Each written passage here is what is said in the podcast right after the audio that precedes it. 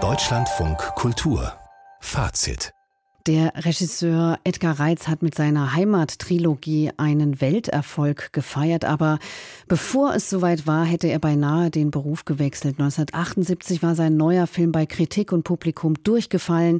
Die Karriere schien am Tiefpunkt angelangt und in den 80ern wurde sein Monumentalprojekt Heimat dann international gefeiert, die TV-Quoten in Deutschland aber, die blieben dann doch unter den Erwartungen und Reiz hatte es dann auch noch schwer, seinen nächsten Film durchzusetzen. Heute besteht kein Zweifel mehr daran, dass Edgar Reitz damals neue Maßstäbe gesetzt hat. Mit 91 Jahren ist er immer noch aktiv.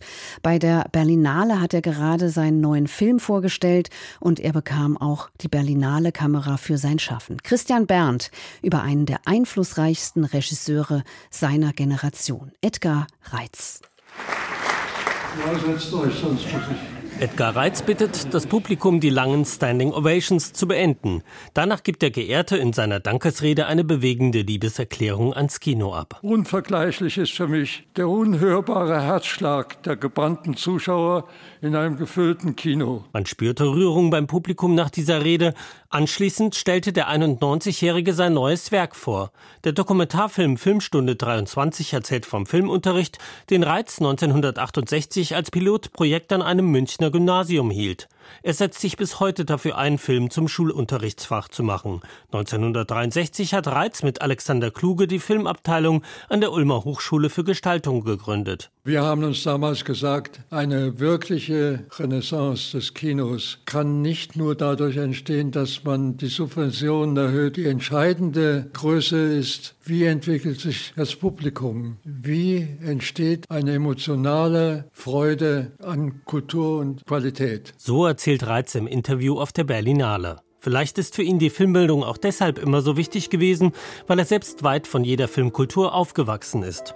1932 im Hunsrück geboren, geht er in den 50er Jahren zum Studium nach München. Hier wird er Teil der Filmszene und ist 1962 Mitunterzeichner des Oberhausener Manifests. Sein Debüt Mahlzeiten wird 1967 in Venedig als bestes Erstlingswerk ausgezeichnet. Der Film erzählt die Liebesgeschichte eines jungen Paares. Wenn Rolf heute sagt, ich hätte ihn verändert, er hätte sich verinnerlicht. Aber ohne, dass ich an ihm herumerzogen habe. Und das macht mich wahnsinnig glücklich. Aber mit den Kindern folgt die Entfremdung. Mahlzeiten ist in seiner Mischung aus Nouvelle Vague-Leichtigkeit und experimentellen Schnitten ein wunderbar schwebender Film. Reiz gehört damals zur Avantgarde der Autorenfilmer, zu der er aber gleichzeitig auf Distanz bleibt. Die Avantgarde hatte kein natürliches Verhältnis zum Erzählen. Das lag daran, dass die Avantgarde die Geschwindigkeit anbetet. Das Schnelle fasziniert die Avantgarde seit 100 Jahren. Und das Erzählen ist genau das Gegenteil. Die Erzählhaltung ist eine des Innehaltens. Es ist eine der Erinnerung und des sich Zeitnehmens. Und das war, was ich gemacht habe. Ich habe die Avantgarde verlangsamt. Reiz dreht nun hochgelobte Filme wie Stunde Null, der vom Kriegsende aus Sicht eines Jugendlichen erzählt. Als aber 1978 sein Historienfilm Der Schneider von Ulm bei Kritik und Publikum gnadenlos durchfällt, überlegt Reiz die Regie aufzugeben. Aber in der künstlerischen Krise vertieft er sich in die Welt seiner Familiengeschichte und entwickelt die Idee für sein Lebenswerk, eine Familiensaga aus dem Hunsrück von 1919 bis 1982. Tatsächlich kann Reiz Fernsehsender für das 16-teilige Mammutprojekt gewinnen, das ursprünglich Made in Germany heißen soll. Dann aber wird daraus der damals umstrittene, weil Assoziationen zur Blut- und Bodenideologie der Nazis weckende Titel Heimat. Ich hatte immer das Gefühl, bei der ersten Heimat, als ich damit anfing, ich erzähle hier etwas, was vermintes Gelände ist. Und ich muss mich wahnsinnig hüten, nicht bei jedem Schritt in die Falle zu tappen. Das spürt man auch, wenn man das genau anschaut. Reitz erzählt in Heimat eine deutsche Chronik in epischer Breite und in sinnlichen, teils verfremdeten Schwarz-Weiß-Kinobildern von einer archaischen Welt im Umbruch als Heimat 1984 auf den Filmfestspielen in Venedig uraufgeführt wird, berichtet der Filmkritiker Klaus Eder. Und nun geschah Erstaunliches. Edgar Reitzens Film hatte nicht nur Erfolg, er wurde gefeiert. Mehr und mehr Vorführungen in immer größeren Sälen mussten angesetzt werden. Italienische Kritik reagierte enthusiastisch.